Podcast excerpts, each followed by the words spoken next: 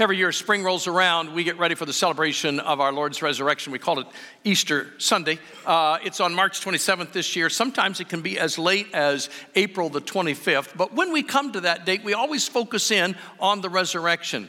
And I got to thinking, there are so many people and so many unique events that surround the story of, of Easter that. Um, it, you know, to spend one Sunday focusing on those details just doesn't tell the story enough. And so today we're going to start a series called Risen, the unexpected moments surrounding the resurrection. We'll take a look at people and events that, that took place in that last week of the earthly ministry of Jesus, whose lives were interwoven with our Master's own glorious and climactic narrative. And so I hope it will give you a better insight into why we celebrate uh, Easter. We do that once a year, but actually, actually, we do that every week. Why else do you think the church stopped worshiping on Saturday, the Sabbath, and started worshiping on Sunday?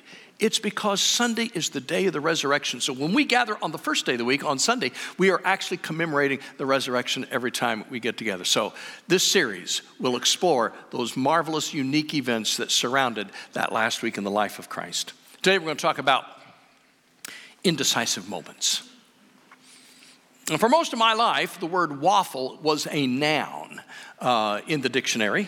Uh, described a wonderful confectionery that most of us think as breakfast fare. For me, I can enjoy a Belgian waffle any time of the day. By the way, did you know that the earliest irons, cooking irons that gave way to the gridded waffle iron that we know today didn't have grids in them originally? They had Bible story pictures on the waffle irons. Uh, it's kind of a unique thing. We've gotten away from, from that, but nevertheless, the food is still good. Today's dictionaries listed also as a verb to waffle, to be unable or unwilling to make a clear decision about what to do. Do you ever waffle? I like this Jimmy Buffett quote indecision may or may not be my problem. Mm-hmm. Are you indecisive? Do you struggle with even insignificant decisions like where you're going to eat when I stop talking this morning?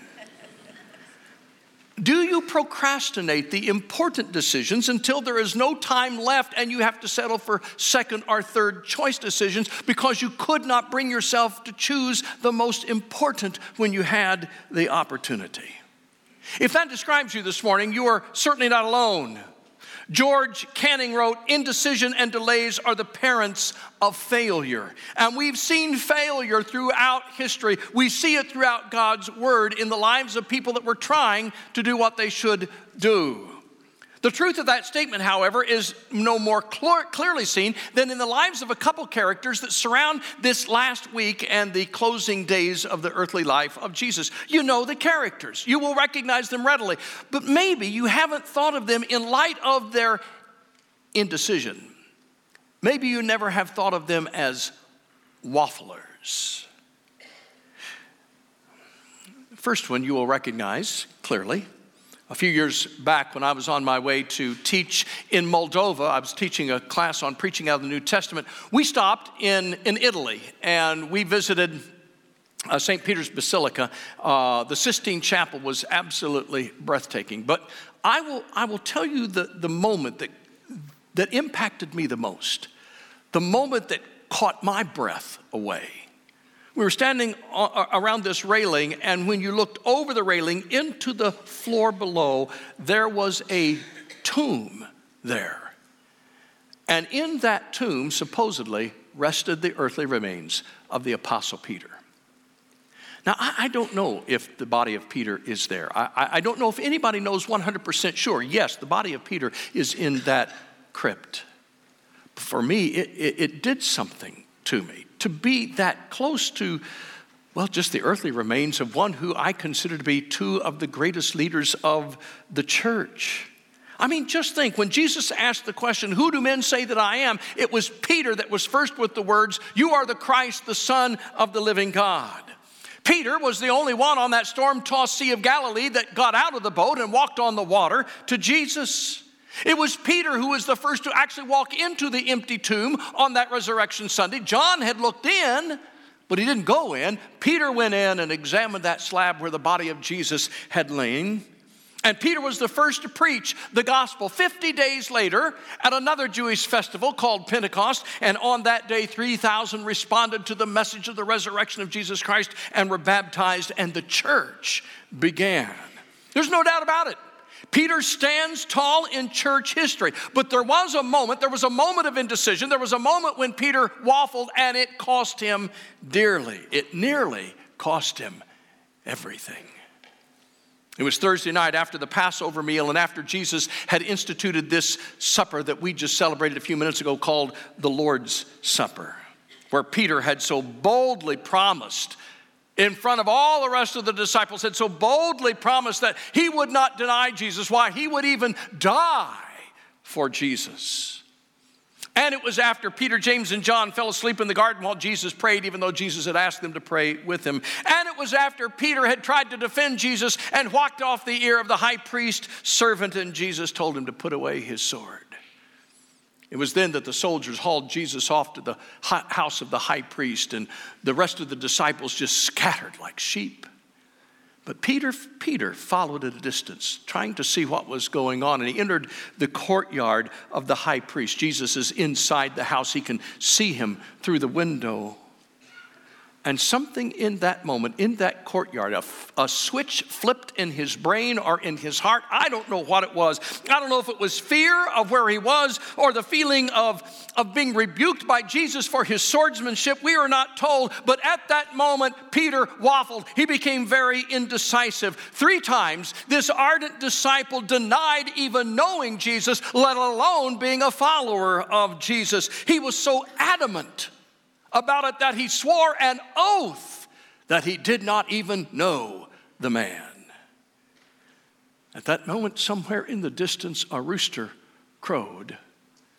And, and Luke tells a story like this in chapter 22. Just as he, that is Peter, was speaking, the rooster crowed, and the Lord turned and looked straight at Peter. Then Peter remembered the word the Lord had spoken to him before the rooster crows today You will disown me three times. And he went out and wept bitterly. Oh my, what was in that look? Was it, I told you so, Peter, kind of a look? Or was it simply a gut wrenching, soul searching look of disappointment? Of all the looks in the scripture, this to me is the most painful. Oh, if Peter had just been decisive about his allegiance, if he would really have been willing to die for Jesus, he would have spoken up and would have escaped the most painful moments of his life. If the Lord was here this morning in bodily form, I, I, I wonder what kind of a look he would give to me. I, I wonder what kind of a look he would give to you if we stood and peered into his eyes and he looked deep into our souls. Would it be a look of joy or one of pain and sorrow? Does he truly have our allegiance? Or would we, like Peter, waffle at the most important moments of our life, and Jesus would know that? When it comes to our spiritual lives, indecisiveness can be deadly. At best, it's always costly. Before 1961, the historicity of Pontius Pilate was doubted by scholars, but that year proved to be a pivotal year. An archaeological find, now called the Pilate Stone, proved once and for all that Pilate was indeed prefect of Judea during the reign of Tiberius. The gospel writers, all four of them, give us more insight into Pilate in this description uh, of the time of Jesus' uh, trial and crucifixion, perhaps more than any other historical documents that we have. And all four of the gospel writers agree that he was indecisive when it came to the trial of Jesus Christ. Now, the unrest of the Jewish populace would have made Judea a difficult place to govern. I, I get that. As a matter of fact, Pilate's chief task was to keep the peace of Rome in this very volatile region. Jewish feasts and festivals were always problematic because the city of Jerusalem would swell with people from all over the empire as they came back into the holy city for these festivals and feasts. And so Pilate was especially on guard during those times, decisive in his actions. He was very clear. He did not waffle in his responsibilities, but this, this time, this Passover feast, when Jesus is brought into his palace before Pilate for his judgment, Pilate waffled. Matthew tells us that Pilate was amazed at the poise and the restraint of Jesus. Certainly, there was nothing he could find that was worthy of death. Mark tells us that Pilate knew that it was out of envy that the religious leaders had brought Jesus to him in the first place. He knew it wasn't real. He knew they were envious of the power and the popularity of Jesus. Matthew clues the readers into another unique perspective. Only Matthew tells us about this. In chapter 27, it says, While Pilate was sitting on his judgment seat, his wife sent him this message Don't have anything to do with that innocent man, for I have suffered a great deal today in a dream because of him. Oh my, that would weigh heavy on your heart, wouldn't it? I mean, his wife had a dream about this man that he didn't know was coming before him that day. Oh, what does that say about the uniqueness of Jesus Christ? John's gospel highlights the conversation between Jesus and Pilate, a conversation about the whole matter of truth. Pilate knew in his heart of hearts what the truth was about Jesus. He was innocent, but he could not bring himself to, de- to deliver a decisive, innocent charge to the, to the um, indictment brought against him. So he tried a few compromises. He sent Jesus to Herod. Herod, King Herod, only wanted to be entertained by Jesus, and when Jesus wouldn't entertain him, he sent him back to Pilate. So Pilate tried to flog him, had him beaten, hoping that that would appease the angry crowd, but it didn't mollify anybody. They continued to cry out for his death. And then Luke, Luke sums it up this way in chapter 23. But with loud shouts, they insistently demanded that he be crucified, and their shouts prevailed. So Pilate decided, he decided to grant their demand. He did not decide in favor of the truth. He didn't decide on the basis of good judgment. He didn't take in the extenuating circumstances. He didn't decide on the basis of the envy of the religious leaders. No, he followed the crowd. He waffled. How often have we done the same? If we are not careful, we tend to look at Peter and Pilate with disdain today, accusing them of having no backbone.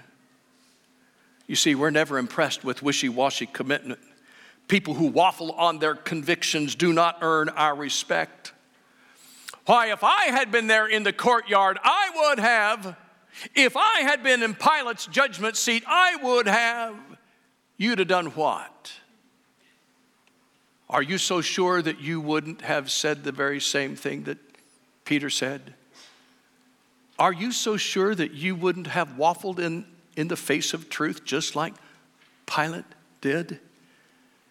It's easy 2,000 years later on this side of the resurrection to point a finger of shame when I'm not sure any of us in this room really knows what we would have done when faced with the same situation. Have you always stood on principle? Have you never waffled on something important in your life? Does peer pressure ever get to you? Did you ever follow the crowd simply because it was the easiest thing to do? Before we cast too much shame at Peter and even the Roman prefect Pilate, we need to take a real good look at our own indecisiveness our own waffling. Because I'll say it again spiritual indecision is costly, sometimes even deadly. Can I, let, let me just tell you this morning what we lose when we are indecisive. Indecision creates a lack of trust. We lose trust when we are indecisive. And trust is invaluable to any relationship. When you can't decide, when you waffle back and forth, when you vacillate on your choices, we leave broken relationships in our wake. The world's longest engagement was between Octavio Guillen and Adriana Martinez from Mexico. Apparently, Octavio popped the question, and Adriana said yes in 1902 when they were 15 years old. but one or the other just couldn't decide, so they kept putting off their wedding day. They finally got married in 1969 when they were 82 years old. 67 years after Octavio popped the question 82, why bother? there was a trust issue there.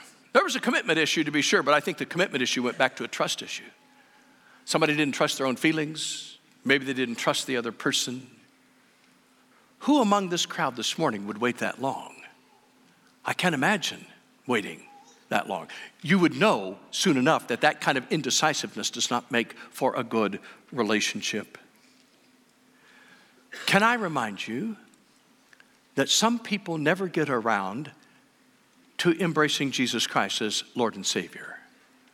This marriage, if you will please, between the Savior and a follower is, is our pledge of allegiance to Him.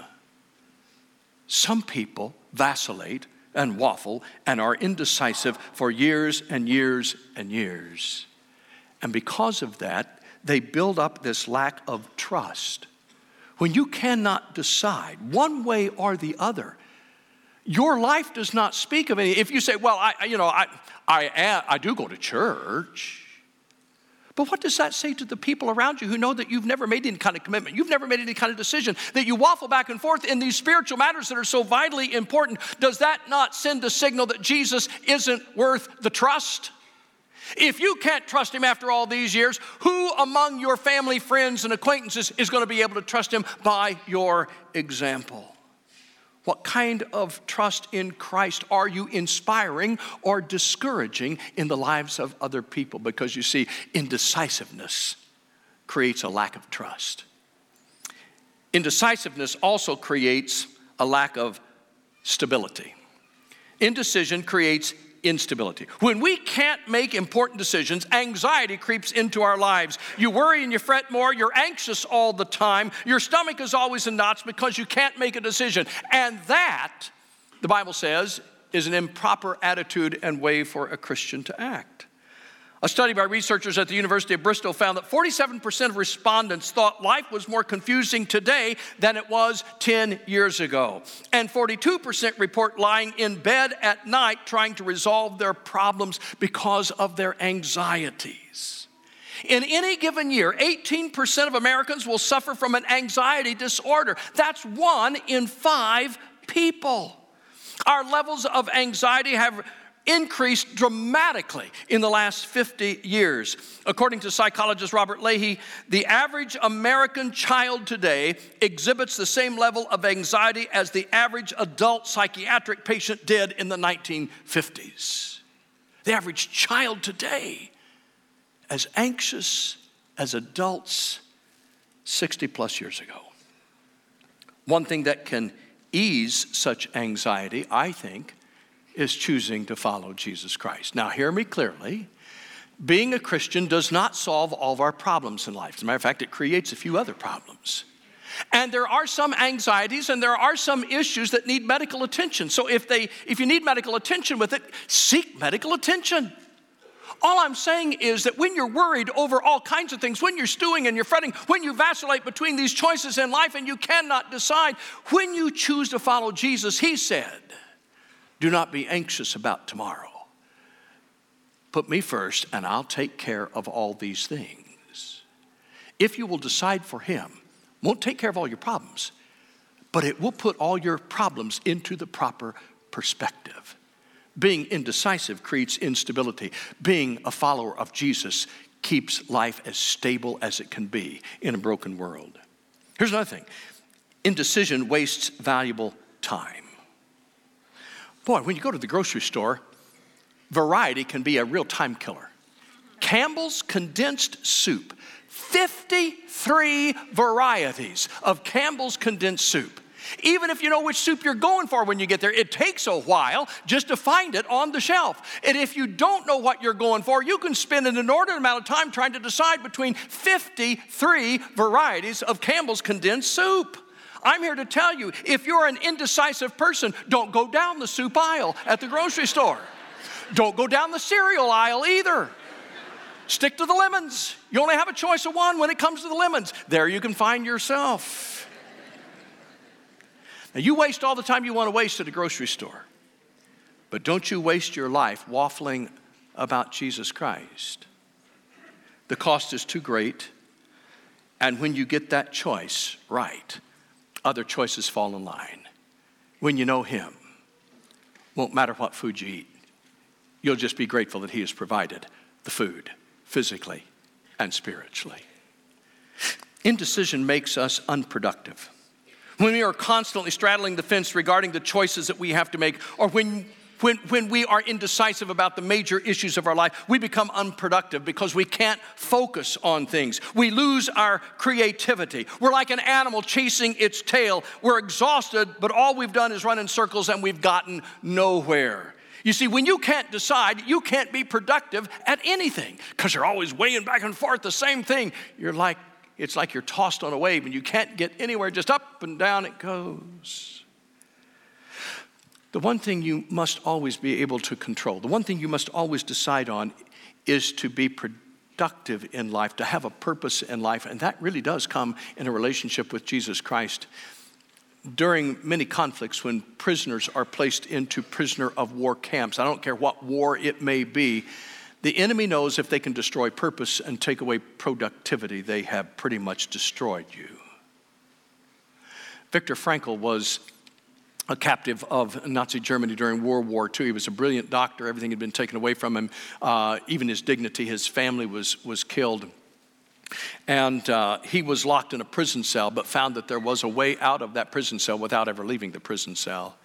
And it had to do with a choice. He was not indecisive about choosing his own attitudes. This is what he said Everything can be taken from a man but one thing the last of the human freedoms, to choose one's attitude in any given set of circumstances, to choose one's own way.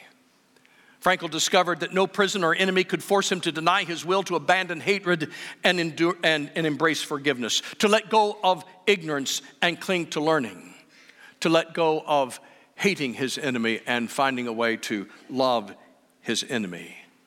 Those prisoners who were indecisive and waffled about who they were or what their purpose in life was were the ones that most often died behind the barbed wire. Those who chose with decisiveness their attitudes and would not let anybody or outside force change them were the ones that most likely survived. Your attitude that you choose will make you productive or unproductive, your choice. Columbia researchers Sheena Iyengar has found that the average person makes about 70 major conscious decisions every day. That's 25,550 major decisions a year. Over 70 years, that's 1,788,550 decisions. Albert Camus said, Life is a sum of all your choices. What do your choices say about you? What do your choices say about Jesus Christ this morning? And if you're indecisive, what does that say about your faith as well? Last thing indecision calls into question our allegiance and our loyalty. This one to me is the most critical for us as a Christian. When my walk does not match my talk, when I act one way in here and I act another way out there, people have every right to question my allegiance to Jesus Christ. What other means do they have to judge who I am? If I am inconsistent, in, if I am indecisive, if I am a waffler when it comes to being a follower of Jesus Christ, what does that tell other people about who Jesus is? My lack of allegiance may be my greatest sin and yours as well. Well, following the resurrection, Peter got a second chance. And can I tell you that the Apostle Peter was never indecisive again? He went on to preach and teach and help establish the church. And history and tradition records that when it came time for him to die, he died a martyr's death and he was crucified. But according to church history, Peter said, I am not worthy to suffer as my Lord suffered. So he asked to be crucified upside down. No apathy there, no waffling there. He was decisive to the point of death, and because of that, has inspired the church for the last 2,000 years. Pilate, on the other hand, didn't fare so well. A few years after the resurrection of Jesus Christ, he tried to squelch a, a, rebellion and an uprising among the Samaritans, had some of their leaders killed, and then was so complained about that he was recalled to Rome to answer for his questions, had a falling out with Emperor Caligula, and, and history tells us, Eusebius, the historian, says that he he took his own life. He committed suicide. Some say that he kind of went star crazy before he committed suicide. Such is the ultimate outcome of those who can be indecisive and waffling about Jesus Christ.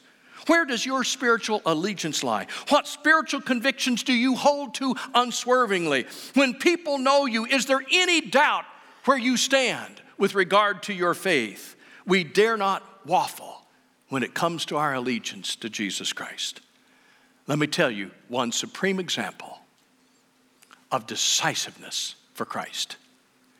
In the late 1800s, there was an evangelistic explosion in the country of India. Uh, in places where the gospel had never reached, it was beginning to creep in, and it was just like a wildfire that started across a prairie. Provinces embraced Jesus Christ, but those who were opposed to it began then to bring martyrdom to the young and early church of India.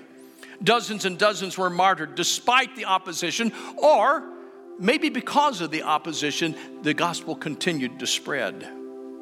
During that time, a Welsh missionary had his first convert. A man and his wife and their two children became Christians, but the village where they lived, the leaders decided to make an example of the husband, so they arrested the whole family, demanded that the father renounce Christ or see his wife and children executed. When he refused, his two children were killed by archers right before his eyes. Given another chance to recant, the man again refused, and his wife was similarly struck down with arrows. Still refusing to abandon Christ, the man himself was finally put to death and joined his family in heavenly glory. What was not there was any waffling, no indecision. The witnesses to that horrid event reported that when asked to recant or see his children murdered, this is what this Indian Christian said I have decided to follow Jesus, and there is no turning back. When his children were killed before his very eyes, he reportedly said, The world can be behind me, but the cross is still before me. And when his wife was pierced by the archer's arrows, he said, Though no one is here to go with me, still I will follow Jesus. The Welsh missionary eventually got back to the village, and lo and behold, when he got back there, he discovered that there had been a revival in the village where he had been preaching and where this family had first come to Christ. As a matter of fact, even those who had devised the, the torture and who had murdered all of the family had had a conversion. They had come to know Jesus Christ.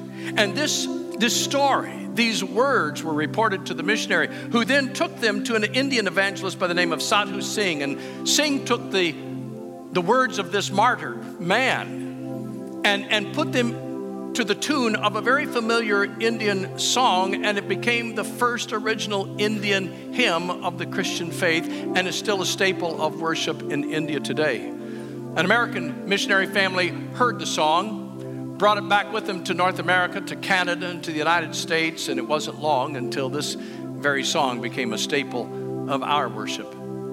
I remember singing it in church camp when I and several others decided that we were going to go into ministry.